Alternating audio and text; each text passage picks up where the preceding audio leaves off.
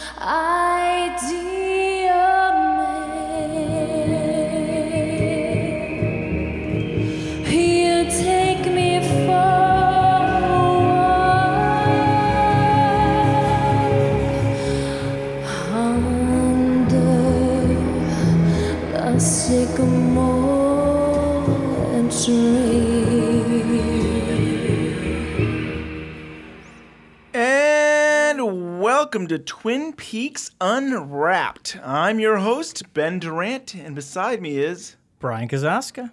Hi, Brian. Hey, Ben. We are doing the last feature film of David Lynch's. Ah, it's come to an end. it- this film is amazingly good. Amazingly good. Surprisingly good. I, I didn't know what to expect. For a G rated Disney film, Disney paid for it. I don't think kids would like it. I think it would be boring to children. True. It's a mature theme. there's no animation in this. There's no animation or singing. Or singing. There's nobody saying "Let it go" or "Let it go." I mean, that'd be kind of funny at the end of the movie that way. Oh, yeah. Mr. Straight shows up and he's just like, "Well, let it go, let it go," and that was Maybe the they end. could do like Wish Upon a Star. Or yeah. well, they do stare at the sky a lot. They do. But we're doing the straight story. And we're not doing it by ourselves. oh no, we cannot do it by ourselves. We have two great people on the show. We've got the godfather of Twin Peaks, John, Thorne. We have the man, the myth, the legend, the only Joel, Joel Bocko. Bocko. He does the, the journey through Twin Peaks video essays. He's got these great uh, blogs that he's been doing his character studies on. Yes. Loving it. Hi, guys. Hello. So today we are going to focus on The Straight Story by David Lynch, or directed by David Lynch. Uh, it was released on October 15th, 1999, and the film was co-written, co-produced, and edited by Mary Sweeney, uh, Lynch's longtime partner and co-worker. And uh, yeah, it's pretty exciting. I mean, this and this is pretty different. This is this is Walt Disney, G-rated, and this is something. I mean, Lynch did not write this, but he like I think I really think he, his connection with Mary made him want to be involved with this project. Well, I, we interviewed Mary Sweeney for Wrapped in Plastic and talked to her about Straight Story and about you know the, editing work she had done with Lynch. And as I recall, she she had written the script and given it to him to look at, and it you know just seemed something that he was interested potentially in, in doing. And so I think it just sort of naturally fell into place, uh, even though perhaps the subject matter seem like it would be the typical Lynch topic. I think it became, once he got involved, a very Lynch film. So I think that's what happened. Yeah, and it's interesting. This is based on a true story by um, of Alvin Straight, 1994 journey across Iowa and Wisconsin uh, on a lawnmower. And his his lawnmower to this day is in the museum. Their local museum. Um, amongst all this old stuff, there's a John Deere 66 lawnmower. That's funny. Wow. They they have it preserved, which is really cool. It's an amazing story. So let's start with Brian. What did you think of this film? I watched it for the first time yesterday. I thought it was beautiful. I think it's one of Lynch's most beautiful shot movies. I think you could take every scene, freeze it, just amazing to look at. Hmm. Never bored. I was never bored. Very emotional, but I really liked it. It shows what a genius he is. Thinking about how expressive it is of like David Lynch's personal ethos. Like I just feel like this character almost could be him in a way. I mean, they're very different, obviously, hmm. but he creates this sort of homemade craft, very stubborn, kind of does it his own way, and then he goes off in the slowest manner possible, you know, to, to see his brother, and friendly but reserved, doesn't, you know, uh, let other people sort of tell him how to how to do what he's doing. I mean, it really the whole thing. obvi- Even though it's a true story, and he didn't write, you know, a lick of it, it almost could be like a metaphor for his filmmaking. You know, it's just kind of amazing Yeah. even though the film itself doesn't really conform to this, the, you know, what somebody might think of as a stereotypical Lynch style, but it really feels very Lynch to me. There's so many of his motifs scattered throughout it. His sensibility is there. His sort of even certain shots. I, I think you know if I tuned in halfway through on TV and I'd never heard of the film, I might not know it was David Lynch. But I feel like if I watched that first shot where the camera's craning down onto the lawn and the woman goes and she leaves and you hear a thud.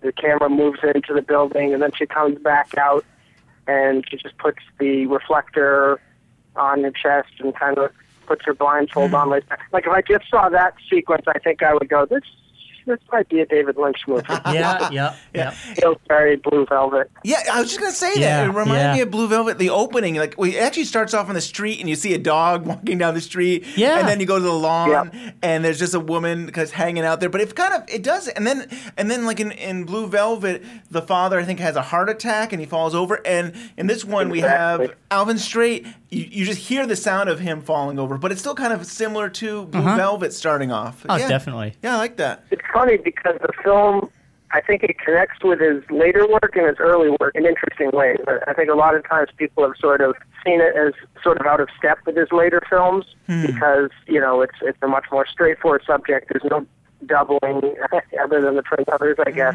Certainly seems radically different from Lost Highway and Mulholland Drive. And if you're going to compare it to anything, you'd probably think, oh, maybe The Elephant Man. Kind of an interesting fusion in a way. Um, on the one hand, there are a lot of things that connect to the earlier films. For one thing, all of his early works are these iconic shots of, of star fields. Dune has it, Elephant Man has it, and Eraserhead has it. And uh, then it kind of goes away. You don't see those shots again in his later works. But Straight Story has it at least, I counted four times where they just pan up to the stars and kind of see the stars coming in. It's also shot by, think Freddie Fisher, cinematographer of The Elephant Man who Oh, at that time was about 80. He was an old British, uh, photographed a lot of horror films. So he came on, yet Lynch hadn't worked with him since Elephant Man. And also Jack Fisk, who was an old Lynch friend, and Sissy Spacek, who's Jack Fisk's wife, and helped fund uh, Eraserhead. It's the first time they act, but she goes way back with him. There is something that's a little reminiscent of, of the work up to and including Blue Velvet. Certainly the editing is not quite as uh, frenetic, say, like Wild at Heart or Inland Empire or something. Now, on the other hand, uh, to me, it really does fit in with his later work. And one of the reasons is you might not have frenetic editing, but you do have a lot of sort of cross dissolve, and the camera moves a lot too. That's another thing. I don't think of them as really being particularly characterized by a lot of moving camera. There are those shots like in Elephant Man when you go into the eye of the mask, but I think of him more as composing sort of within the frame uh, all the way up through pretty much every episode he did of Twin Peaks. Although you start to see a little bit of steady cam in um, season two, and, and Wild at Heart it has a very mobile camera, as I recall. Um, and Straight Story does too. There's a lot of movement. I mean, you're on a, a moving vehicle, so kind of makes sense, even though it moves very slowly. But there's a sort of impressionistic feel to it that connects to me with his post Wild at Heart films. And I also think with Elephant Man, a great movie in many ways, but you can see Lynch in it, but there's also parts of it that are sort of like Lynch sort of trying to do something different than what he does. I don't really get that sense with Straight Story. It really feels totally, even though, he, again, he didn't write the script, and it's the only film he ever made, I believe, where he did not at least get co-writing credit. Yeah. Um, but something about it just feels start to finish like Lynch is doing it exactly as he would do it and thinks it should be done, sort of like Alvin Straight himself. Obviously, the title of Straight Story is a play on words or it has double meaning because it's the story of Alvin Straight, but it's also Lynch is kind of telling you, I'm going to tell you a story that goes straight along with sort of a normal beginning, middle, and end you can follow it maybe a little more easily than some of my other works. But um, even though that's the case, I think the whole, you know, world of Lynch is surrounding this story. It's almost as if you're on the road with Alvin Straight, uh, and I do think he's a Lynchian character to, to some extent. Lynch put some of his characteristics that he likes from other characters in, into that. But that world of Lynch is sort of right off the road. I mean, you know, sort of just it's there. He's traveling through it, and it's there. And it's not necessarily overt, and it doesn't hit you over the head, but there are a lot of subtle things that, that go on. And there's even an effort, we can get into it later, I think, on Lynch's part, to get a little abstract at a certain point and to imply perhaps what you're seeing is not necessarily what is happening. Uh, it, it's, it's subtle, it's subtle, and it's nowhere near like he does in things like Mulholland Drive and Lost Highway. But it's there, and it, it's always it's always struck me as I've watched it. I mean, I've seen it many There are sequences where I I think, well, that was deliberate, very deliberate. What was he trying to do? There are a number of things that go on, and there's, there's a lot of small things that happen throughout his journey that are curious. But without getting into all those little ones, I'll go to the big one. And the big one is when Alvin is nearing the end of his journey. He is crossing the Mississippi River. He's on the bridge. Hmm. I've watched this sequence many, many times. The music is somewhat uplifting. He seems to have been really kind of achieving his goal. A group of kids or you know, teenagers drive by and they all wave to him, and he's kind of got a happy face because he's, he's crossing the Mississippi. And then the music changes, and it changes dramatically. It becomes very dark. It almost becomes foreboding. And the camera dissolves to this huge an overhead shot of the bridge. And it becomes dark. And then it almost immediately the next shot is in a graveyard at hmm. night. We don't see Alvin complete the journey across the bridge. We don't see him get to the other side on the tractor and, you know, sort of complete that accomplishment. We get this overhead shot, we get this darker music, and then we're in a graveyard at night. And I don't know what that means, but I do believe that Lynch was very deliberate. Wow. He didn't just accidentally edit it the wrong way or Yeah. put that music in or dissolve that way. So what does it mean? Thought about it, you could take it, you know, you could start overanalyzing, and I can do that very easily. Does it mean that Alvin is dead, or he's hmm. dying, or this is you know, He didn't he, make it. He didn't make it. Does it mean? I like I like to think because of the way the rest of the film plays out that maybe it means Alvin knows there's no going back. That there's no way he's hmm. going to return. Hmm. That this is a one-way journey, mm-hmm. just like life and, and death. You end in death, and you can't come back after that. So Yeah, yeah.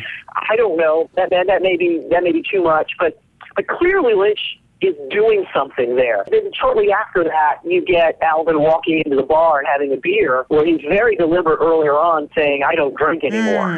I used to think it was because uh, Alvin was a, an unreliable narrator, that he was not really telling you the story. I don't necessarily believe that anymore. I think it fits in with that previous theory, which is, I'm not going back. This is it. Um, I can drink this beer now because I don't have any more responsibility.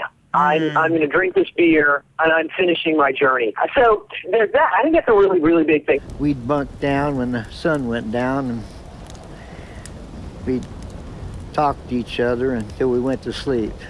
We'd talk about the stars and whether there might be somebody else like us out in space, places we wanted to go, and it made our trials seem smaller. Crashing into the house that's on fire. Well, he goes by it. Yeah, he's going down the hill. I almost thought he was deliberately trying to kill himself. You know what that fire made me think of? There's a story. His daughter had Yeah. children, and, and she wasn't even responsible. She was away, and somebody else was taking care of it and yeah, got yeah. burnt. Because you got that story prior to that scene, Right. And I'm like, oh, are they get? Are they going to give us a flashback? Like, all I see is firemen in a house on fire, and I'm like.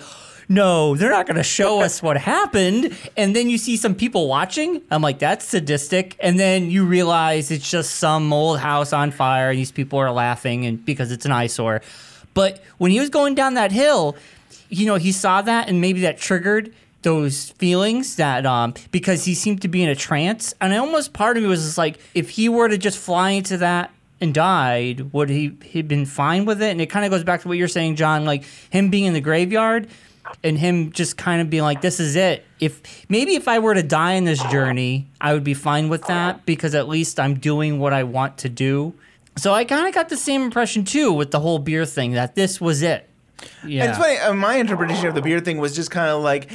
I haven't talked to my brother in years, and this is going to be really hard. And Mm. I have to like, I almost have to. I don't know if it's beg, but I have to kind of, I have to find a way to muster up the energy to actually face him. Yeah, yeah. And like, some people think alcohol gives you courage. I Yeah, guess you know liquid that you can- courage. yeah, liquid courage. Liquid courage. So for me, it was just kind of like I need enough courage. I need to stop. I need to stop my journey, have a beer, and try to get enough courage to actually make that last step to my That- brother's. that's yeah, I thought that as well. Well, the fire thing is really interesting. I mean, that's obviously a really Lynchian trademark, and it's all over this film. You know, mm. I mean, you have the campfires, you have the fire that I guess his grandson was burned in, and then you have that fire in the house. And I think what Brian said about being a trigger is that's the perfect way to put it, and because there's always these objects in Lynch films which are triggers like that. You have the fan in Twin Peaks and Fire Walk with Me. You have fire also in Wild at Heart, and you have um, the the key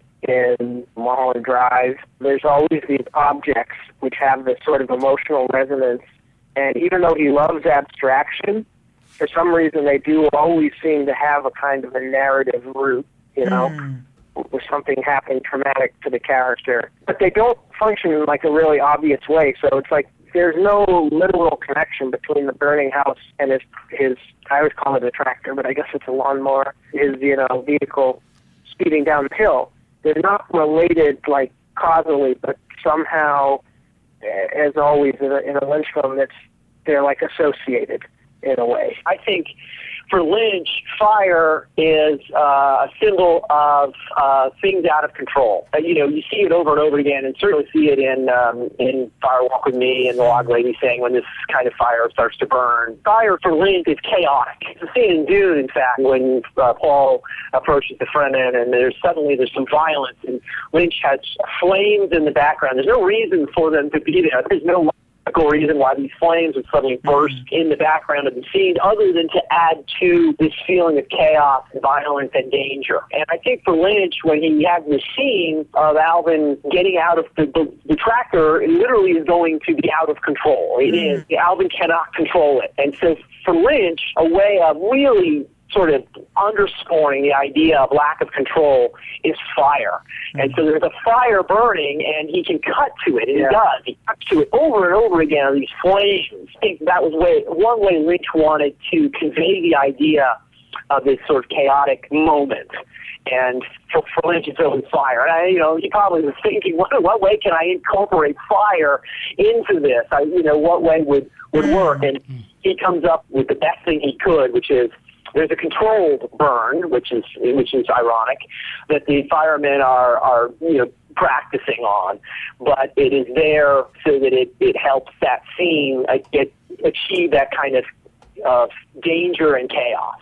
Yeah. Yeah, definitely. Yeah, exactly. One other thing about fire, back when we were doing the magazine, we interviewed a, a film critic named Tim Kreider, who was a really, really good critic and, and really did some deep analysis of Lynch work. And he proposed the idea, I'll just throw it out there, that Alvin was the person who had been watching the kid when Wow. Rose his daughter when the fire started. If you watch the scene where he said, he says someone else was watching them. Mm. And of course, it's happening at the campfire while he's discussing it. He's always lighting up a cigarette. He's always Yeah. lighting. He's got them right there in his pocket. Yeah, yeah. And so he thought that, that he was carrying that burden with him, that he had been the one who had done it. And by that, there's some evidence in the film, but uh, later on, there's another burden we find out that Alvin's been carrying from his time in the war. And so I'm not sure I can buy both of them because one of them is uh, obvious. He states it. You know, I killed someone Right. by accident. I've been carrying that with me. that I kind of like that idea, and I like that idea because also there's a point where there's a girl who's she's hitchhiking or she's running away from her family and she's hanging out at the campfire, and he talks about like, oh, family's really important. You, you really should be there for for your family, and you got to know that. And yet, he's had this long time apart Yeah. from his brother. So it's almost like he.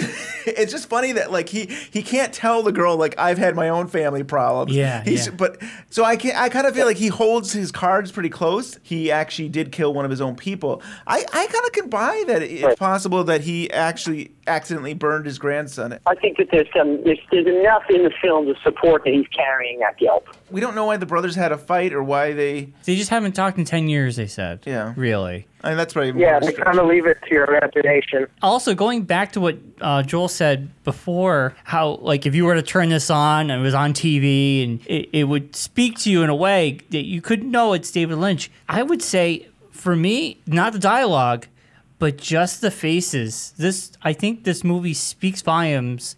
Even if there was barely any dialogue, Richard uh, Farnsworth, who plays Alvin, he, he does an amazing job. His, Yeah. his face, his face mm-hmm. shows this weathered old man, but it just, you just look at it, your imagination can go wild about what this man has been through. His face just says it all. I think that's why you, you feel like it's a Lynch film just because of the expression. And some of the scenes, I'm like, wow, they stayed in his face the entire time his daughter was talking. Yeah. Just to give you what he was feeling. And I think that says mm-hmm. volumes. Like, you're just like, wow. Yeah. That's Lynch right there. To stay on somebody for way longer than you should be and for a purpose. He does the opposite thing sometimes, where it's like a really long shot held for a long time, Yeah. and you almost can't hear what they're saying. You just hear the noise of the trees, and Yeah. Mm-hmm. the wind, and the insects and stuff, and it just creates this ambiance.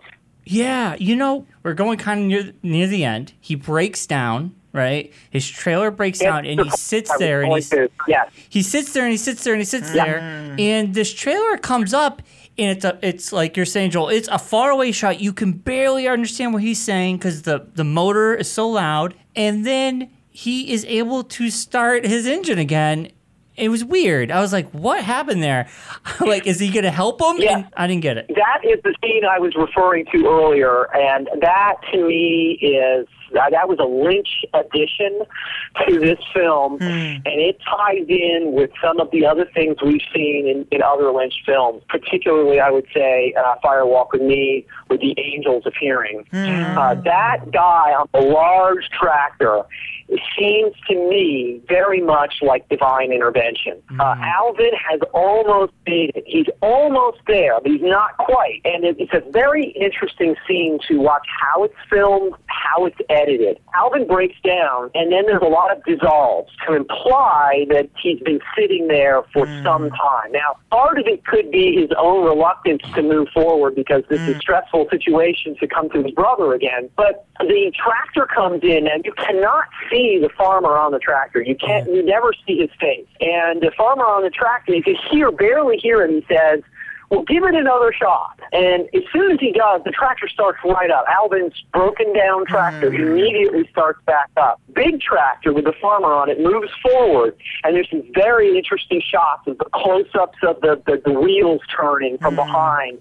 And this big tractor guides him, and the, and the guy on the tractor actually lifts his arm and points in a direction, almost as if he's ushering Alvin to his destination, and you see the tractor, the big tractor, then kind of swing off a curve and, and into the woods as if it's just disappearing. And it, it's a very strange, strange sequence. You wonder why is it there? Why did Lynch put that there? It doesn't have any meaning necessarily. It seems random, uh, and yet and I asked Mary Sweet about that scene, and she said I refuse to comment on that. I will not comment on that scene. So clearly, they knew that there was something to it, and they didn't want to define it for us. They wanted to leave it hmm. mysterious. It was I very mysterious, much yeah. believe that was a it was a sequence that you see in other Lynch films where there's all and you see at the end of Wild at Heart, you know, where the you know the Good Witch sort of comes down out of the sky. You, you hmm. see these these interventions from divine or otherworldly beings come into the story.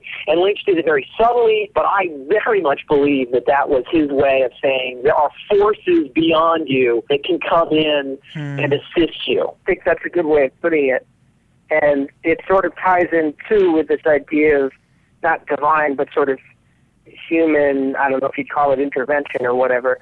But uh, for the first part of the movie, Alvin's kind of able to sort of just maintain this independent sort of go it alone persona. And he he offers some advice to other people and interacts with them but he's looking out for himself. And then of course his lawnmower breaks down and he has to get help from that family but he still won't go into their house. You know he takes the telephone outside. And i think the movie starts to pivot. He becomes a little more open when he goes out for a beer with the other veteran and he tells his war story. And from that point on, it seems like he's a little more open to other people. He's a little more willing, you know, and then you see that guy helping him out, whoever, you know, whatever the case may be as to who he is. And I, like, I almost see it as like the tractor's big brother. It's another green John Deere tractor, but it's like four times the Yes. size. Yeah, it's very, very funny. Tractor calls its, its big brother to come and give him a, uh, a boost. So the family that he stays with when his lawnmower breaks down, the guy worked for John Deere. Do you remember that? Like he said that he was a, he used to be an employee. So Yeah, it's- that's an interesting coincidence. isn't Yes, it? It's like yes. you have these This like movie's like a commercial for John Deere, huh? I have to mention uh, Everett McGill. Yes, it was so good to see him. Yeah, he played Tom, and Oh, like yeah. he he was the one that sold him the lawnmower. One more thing. Sometime you can find out a little about these 30 year old machines if you know who run them. Do you know who owned it? You bet I do. Me. All right. Big Ed. Big Ed. it's like it's obviously the same, almost type of character, but sort of in a different register. You know, Yeah. um, I think there's a few pieces of acting in the film that are a little broader, almost more like kind of Twin Peaks in its goofier moments. I think one is the Deer Lady. uh, Ah.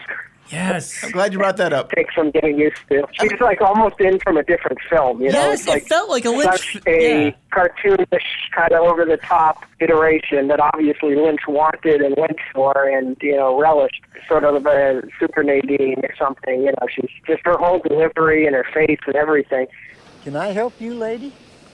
No, you can't help me. No one can help me.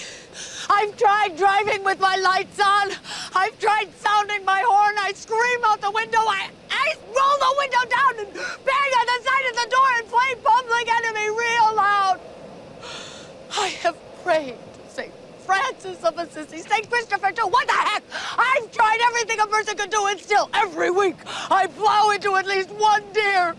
I have hit 13 deer in seven weeks driving down this road, mister. And I have to drive down this road every day, 40 miles back and forth to work. I have to drive to work and I have to drive home.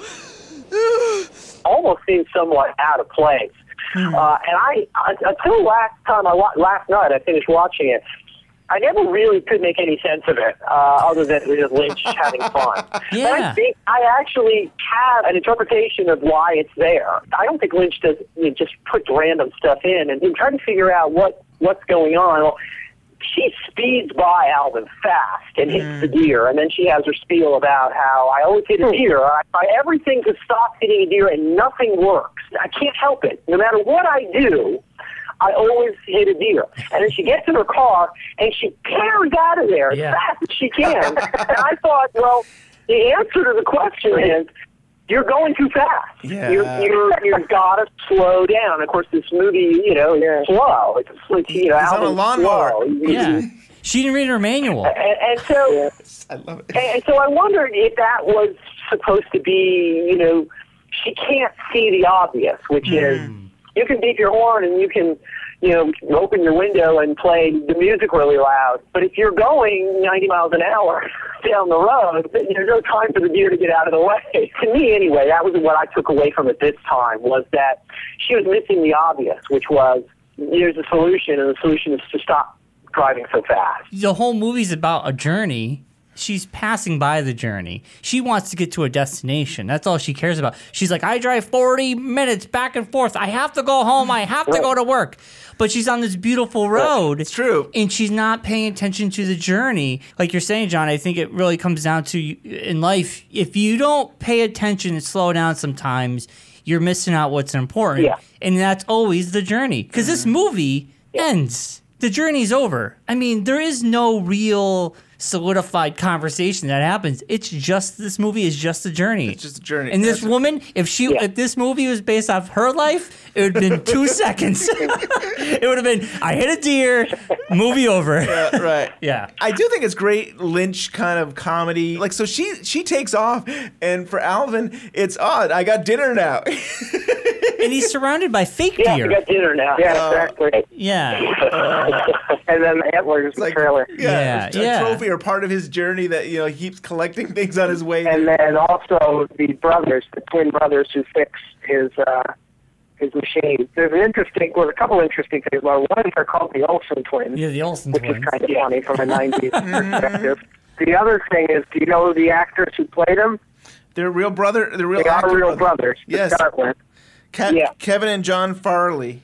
They're Chris Farley's brothers. Yep. Oh. Which actually kind of adds another another level of, of sort of poignance to it because he had just died uh, two or three years earlier, and they're talking about you know reconciling with your brother and sort of making sure that you know you see them and what the value of brothers are and everything Wow. like that. So I mean, it's already kind of cute because they're actually brothers, but then even beyond that, there's sort of an element of tragedy beneath it if you if you know the backstory. You know, Wow. and I mean, I don't know that they didn't get along with him or anything. I would assume they did, but just in terms of that, you know, their brother had just died in sort of tragic circumstances two or three years earlier.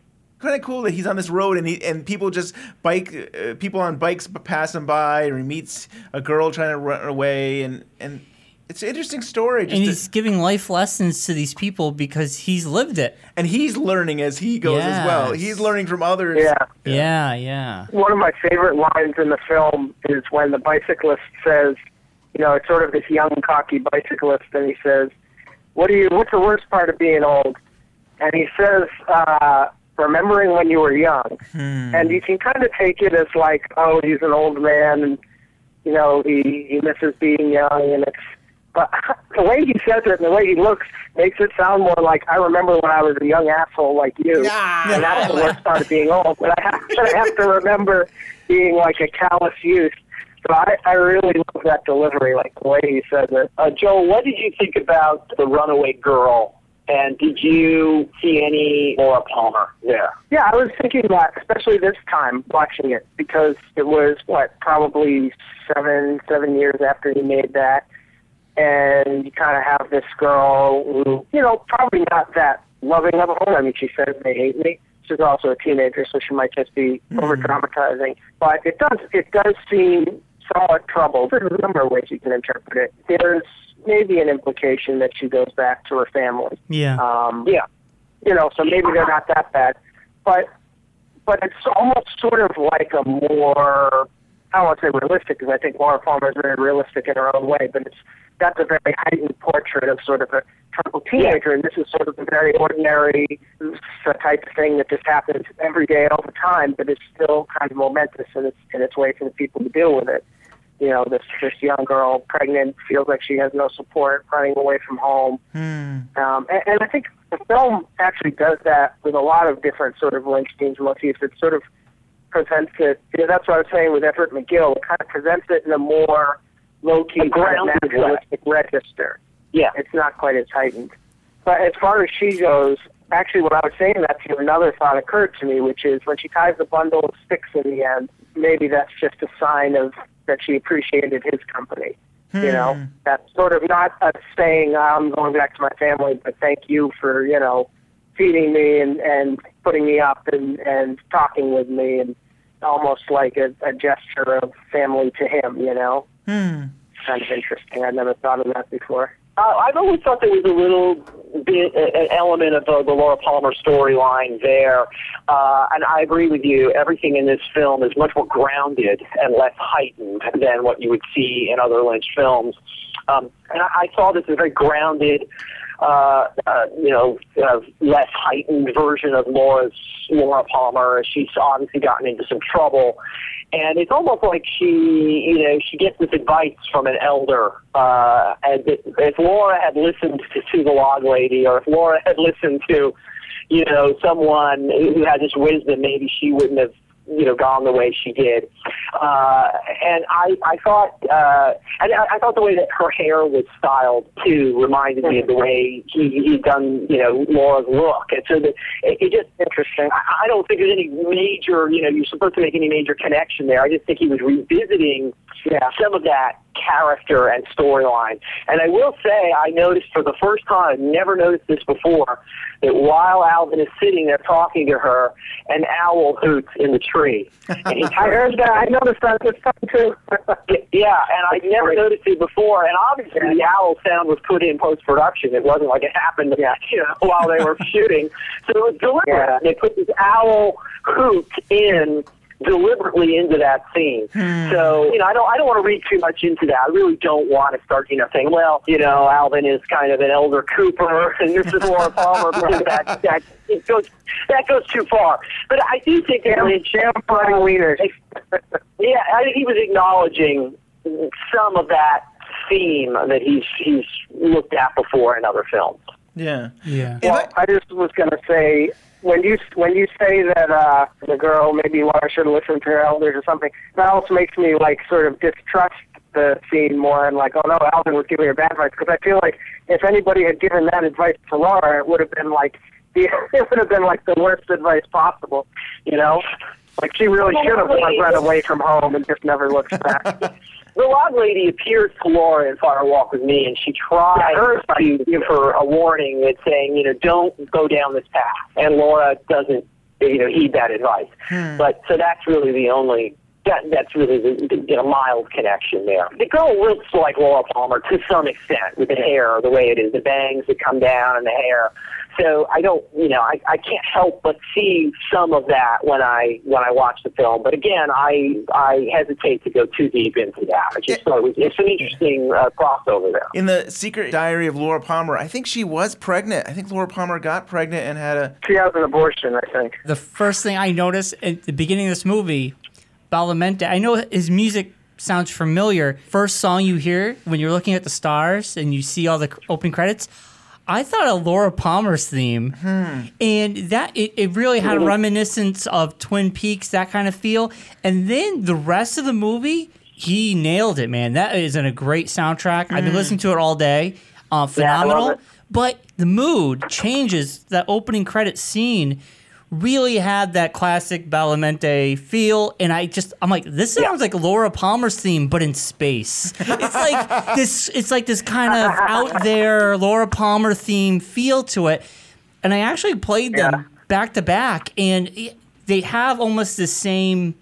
You know, they're slightly off, but they're they just remind Oh, me. Yeah, Hmm. and then th- the rest of the movie, it's totally you know he he has the the feel down. It's a different feel from that beginning track. Hmm. I don't know another another Twin Peaks connection. I think that Badalamenti's score too. It's, it's in the same vein as the rest of the film. It's kind of having this like more naturalistic kind of like you you wouldn't think immediately. You go from Twin Peaks to the sort of bombastic and over the top and and you know very kind of purposefully exaggerated at times, sort Yeah. of soap opera-ish music, and then you have this and it's very kind of rustic and restrained, but very stirring in that kind of '90s folksy way. You know, I think from like the Civil War on, you kind of Yeah. had that strain of hmm. a lot of scores with kind of fiddle or whatever in it.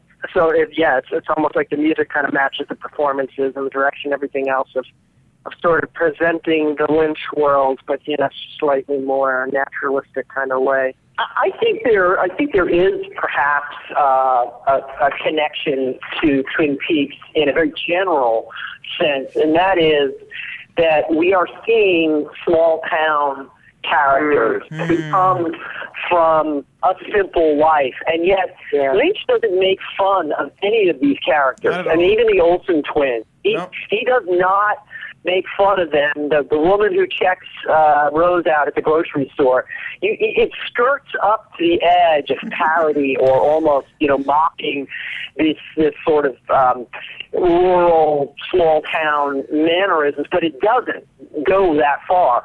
It it it respects those characters that they are they're good people who are doing their you know jobs and living their lives and and everyone Alvin encounters uh, throughout his journey you know is someone who is kind and wants to help or listen or uh, you know that they and I, I think I think that that that connects with with some of what appealed to Lynch about Twin Peaks was that there was this small town, and yes, of course, we get into the underworld, the underbelly, and the and the machinations, and the you know the secrets, and the and the things that are going on in Twin Peaks, but.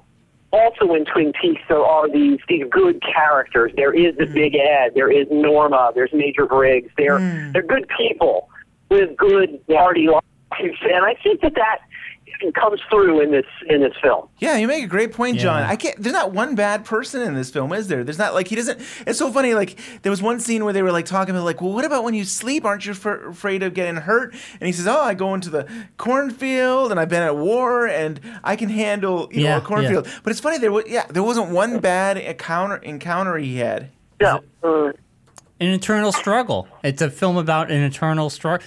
Going to see his brother Right before he dies. His own demons, his own issues His own- are yeah. it's, it's inside himself. Yeah. Now, everything when you think about it, right? Well, at least when he's talking about his own war stories, his, his issues about himself, Yeah. whatever issues he had with his brother is all about. That's And maybe he's never spoke about these issues to his daughter. On his journey, he's letting these little things out that hmm. maybe he's never talked about before. Like they show during that thunderstorm, it's him and his daughter, and they're quietly watching the thunderstorm, like they're hmm. watching TV or something. Like they're not telling each other stories. It's just a simple, how was your day? We need to get this done. Let's just watch the thunderstorm. They're just communicating just by being there. And then when he's meeting these people, he's unraveling himself, Yeah. showing his weaknesses to these people he's never met before. So a part of me feels like maybe this is just he like John you're saying with the beer, it's just like I'm going to let it out and it will feel good Yeah. because this is it. This is the end for me. My brother could die. I'm on the out. He was on the outs. His doctor said if you don't change your ways, hmm. things are going to get serious. And the next hmm. scene, he's smoking a cigar. yeah. you know? yeah, right. That's right. a great point. That's a great point about the doctor saying that you know uh, your health and stuff. And it's almost like Yeah. it, it doesn't. More I think about it, it does almost like it is his death sentence. Like he knows he's gonna die and he's gotta make his journey to his brother before that. The sort of sad thing overhanging the movie is that the actor himself had cancer, I believe, and he killed himself Yeah. Yeah. a year later. A year Yeah. later, and the yeah. pain was so great. So Yeah. he was really not long for this world when he made this movie. Sort of a very moving kind of under, undercurrent to it. He was very sick, I think, while they were filming. Yeah, he had a long battle with uh, prostate uh, cancer. So yeah, I think you're right, Joel. I think while they were making this, yeah. he and he died October 6, 2000. So it really was Wow. almost literally a year later after the release that he died. So he committed suicide by shooting himself in his own ranch. So I mean, the yeah. pain and s- I mean that's Yeah, he took his life because of the pain. Right. And the real Alvin Straight died a couple years after his journey as well. Yeah, So it's interesting. These, yeah, yeah, that's yeah, right. parallels. Yeah. I I think the film, uh, you know, obviously it's a true story, but I think the way the film ends, Alvin and his brother are going to die together. Whether they're already dead, which is a possibility, but that gets into, you know, an interpretive way of, you know, what, what's happening in that part of the film, or whether or not simply Alvin has reached his destination. He's not going back. He's there. He's fine. You can see him release some of the stress he's been holding. He did it. He got to his destination.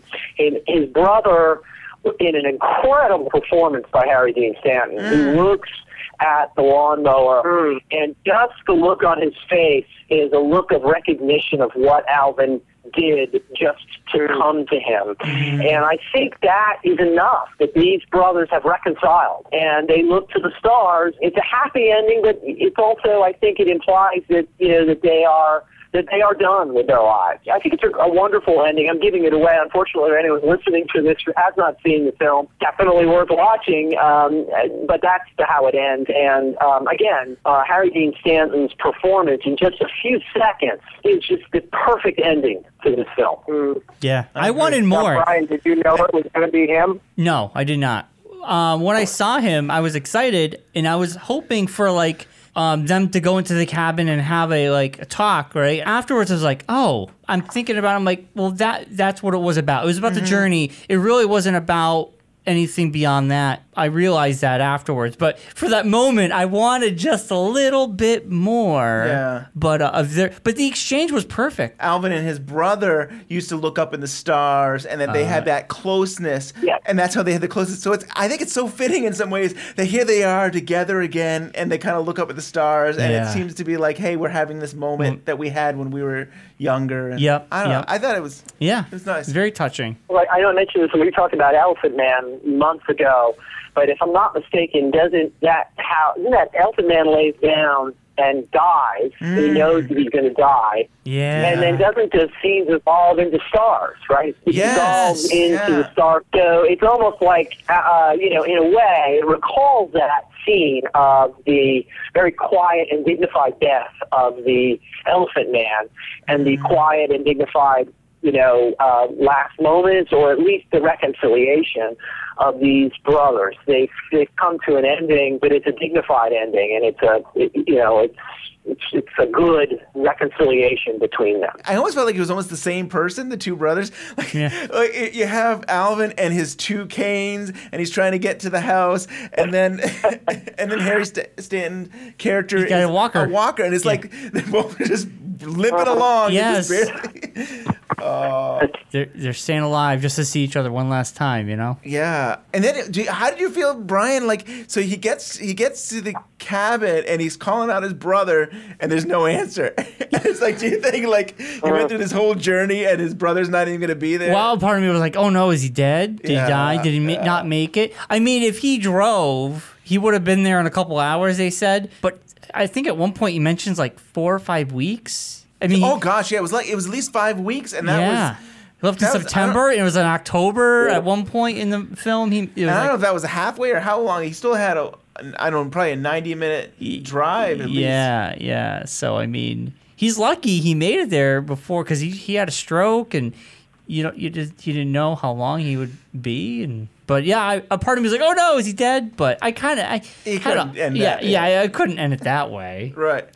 One of the things that I like about it is, uh, and one of the reasons it feels like one of his like kind of later films instead of one of the earlier ones. I think the contrast with Blue Velvet is interesting. Blue Velvet's like to me much more kind of iconic. Like you look at like it's almost like Lynch presents exactly what he wants you to see and nothing else. You know, so you're looking at one little corner of the town here, one little sort of tableau there, the the Lumberton sign, you know, and it's sort of like individual paintings. This movie with the sort of the flow of the camera work and the sweeping landscapes, it feels like much more exploratory to me. Um, in a way that many of his later films do, where it's more of like an open world that you can kind of travel around in, versus sort of like just presenting you very small, specific things, which it's just as legitimate. It's just sort of two different styles of filmmaking. Yeah. And the thing that I really kind of relate to with this is I'm a big like walker, usually more I guess in urban environments than like rural ones, but usually I'll live up for I'll live in a place and I won't really kind of know you know the neighborhood per se that well. Just kind of go where I need to go and this and that. And then after I've lived there for about a year or two, this has happened at like three or four different places. I'll you know one day I'll just kind of start walking. I'll go for a walk and kind of go around the block. You can like sort of discover this new neighborhood. I'm like, oh, I didn't even know this was really there. And then, you know, the walks will grow longer and longer, and eventually, like, there'll be days where I'll go out and I'll just walk for like a couple hours in a direction that I don't even know what there is. So that's like the sense I get from this because his tractor is so slow. Like, he probably walked faster. than his tractor. So there's, there's the sense that, like, you have the freedom of the road movie, but because the movement's slower, you're really like soaking it all in and kind of mm. taking it all in at this slow, leisurely pace where you're you're able to like notice little details and kind of pick up on them. And I just I really love that sense. It really conveys the experience of what it must be like to just be sitting on that on that little machine, crawling along on the open road for, Yeah. for weeks on end. Uh, a fun part of it, maybe not the the tedious part. Yeah, and and contrast the, the the same exact shots that he uses in uh, the Straight Story with Lost Highway. You've got this scene in Lost Highway where the dashed line on the road is just flashing past. The, the car is just racing along a road, and then he does the same shot in the Straight Story, only the, the, the the dash on the road just slowly passes through the frame of the of the of the screen, and uh, yeah, he's almost saying to you, you know, this is another road, but this time we are slowing way down, and we're going to look around and see what what's Yeah. there. One way to put it is it's a, it's a landscape movie, you know? Yeah. I think some of the other, some of his older films are almost still life. Maybe Eraserhead and Blue Velvet are still life. This is a landscape.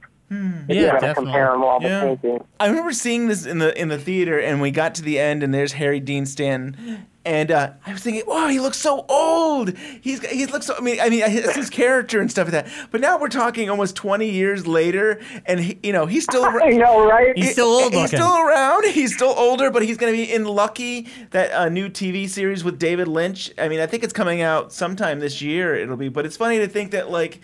20 years ago, I thought, boy, this guy's getting old here. And like, here he is again, still acting, still doing great Yeah. work. That's awesome. And he's in he's in the new Twin Peaks uh, Yeah. TV series too. So Yeah, can't wait. That's that was very exciting to hear that Harry Dean Stanton is in Twin Peaks. I assume as Carl Lodge, but I didn't want to assume anything yeah, with this uh, new project.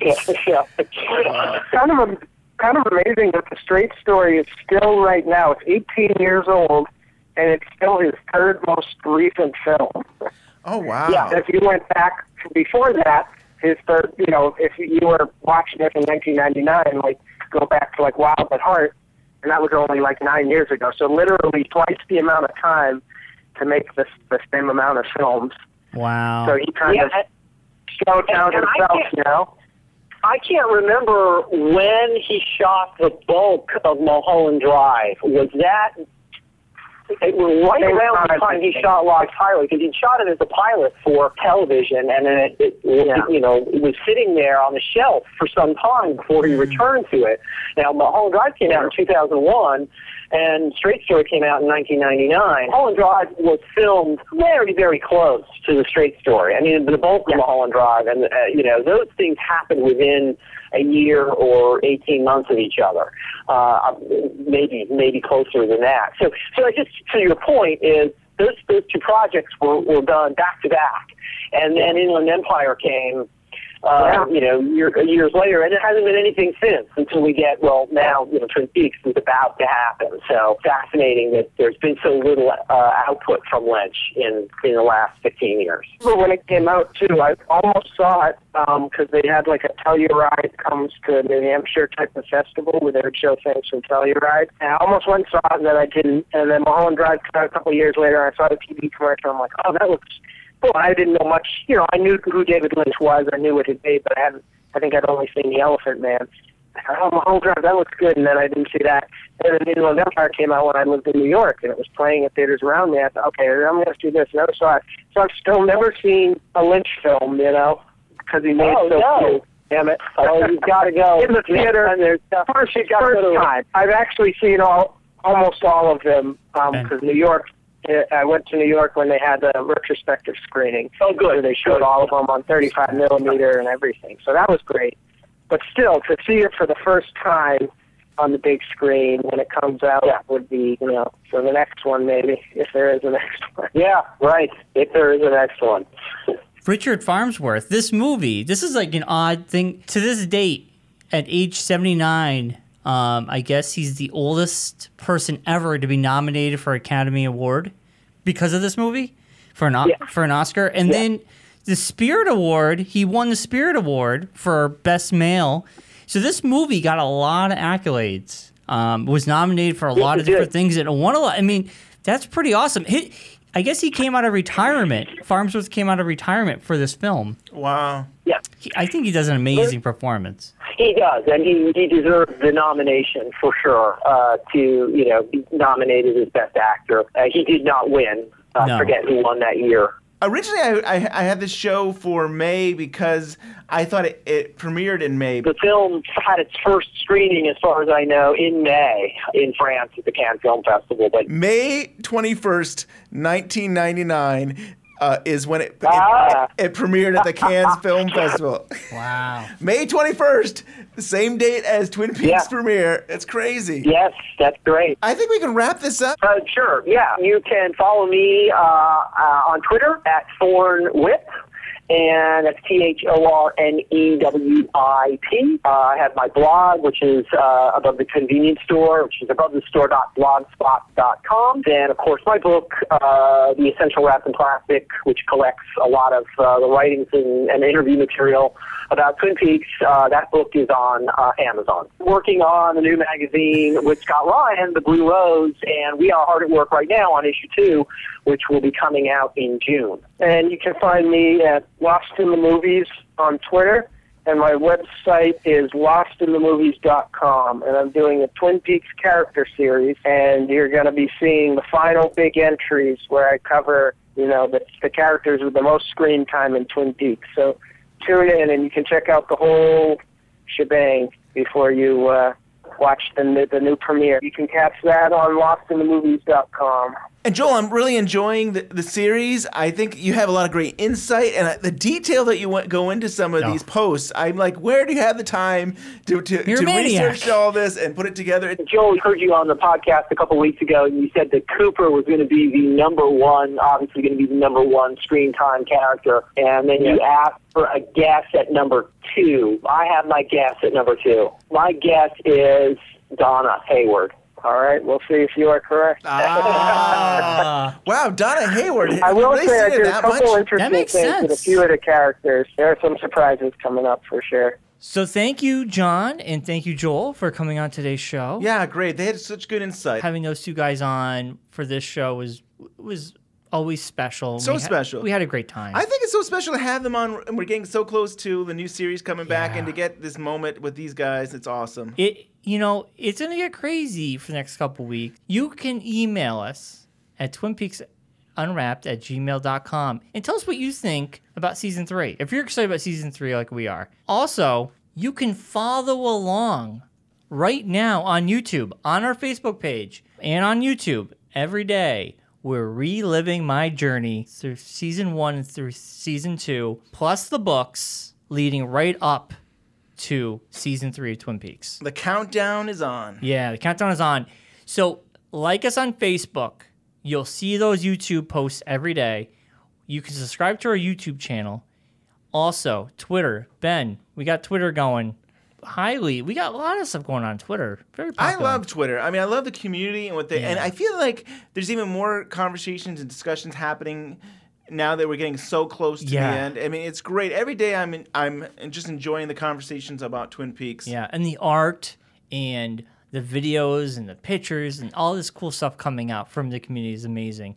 And I guess maybe we should say this now to get people used to the fact that once season three does start, Mm. we should just make a point to say we will be putting out our show on Thursdays. Yeah, we're changing it up. I mean, like Brian, you and I were looking at this and say, okay, the show comes out on Sunday. We need time to kind of put our notes together. We need we have a busy schedule with our work and everything, and Yeah. like we need to yeah. So the the it made more sense for us to be able to find time to record. And then be maybe do a tiny bit of editing, Tiny bit of I editing, know, a Ben. little bit editing, and then get it out on Thursday. That Yeah. made sense. So that's our new schedule, unless I can't get the editing done, and then it'll be Friday. But but it will be out Thursday or Friday. But we're gonna We're- shoot for Thursday. We're shooting for Thursday. So uh, when yeah, when the right after May 21st, we will start uh, airing our show on Thursdays. Yeah. So just give everybody a heads up. That's what's going to be happening. And we have to thank everybody who uh, came on our 100th show and sent us all those messages. It was very nice. Oh, it of was so special. It was so good to hear from our friends like John Thorne and hear from Andy and hear from Maya and so many of our, our friends that we have had on the show. And then it's so cool just to have the, the, the community there. Yeah. It's really about the community. It really is. It's just amazing. It is. Yeah. So, with saying all that, we'll be back next week and we'll leave you with this. What made me decide to do, do the straight story? Um, I fell in love with the script. I had heard about it because Mary Sweeney, who was my girlfriend, um, I'd been talking about it for three years. And then she and her childhood friend John Roach wrote that script. And I read it and fell in love with it. And what I fell in love with, I think, was the emotion in this in that script. And emotion is an abstraction, and I wanted to see if I could get that emotion to come out of the out of the uh, film. Is that your goal when you start making film? I mean, is it to take abstractions, to visualize your ideas? It's falling in love with ideas, and then the beautiful process of translating those ideas to film. And um, so it's it's it's sort of what it's all about, and um, and it's also about going into another world and um, experiencing that. And uh, that's what it's like going into a theater. Is it's best, at least for me, to not know anything about the film, and the lights go down, the curtains open, and you enter another world. It's so beautiful.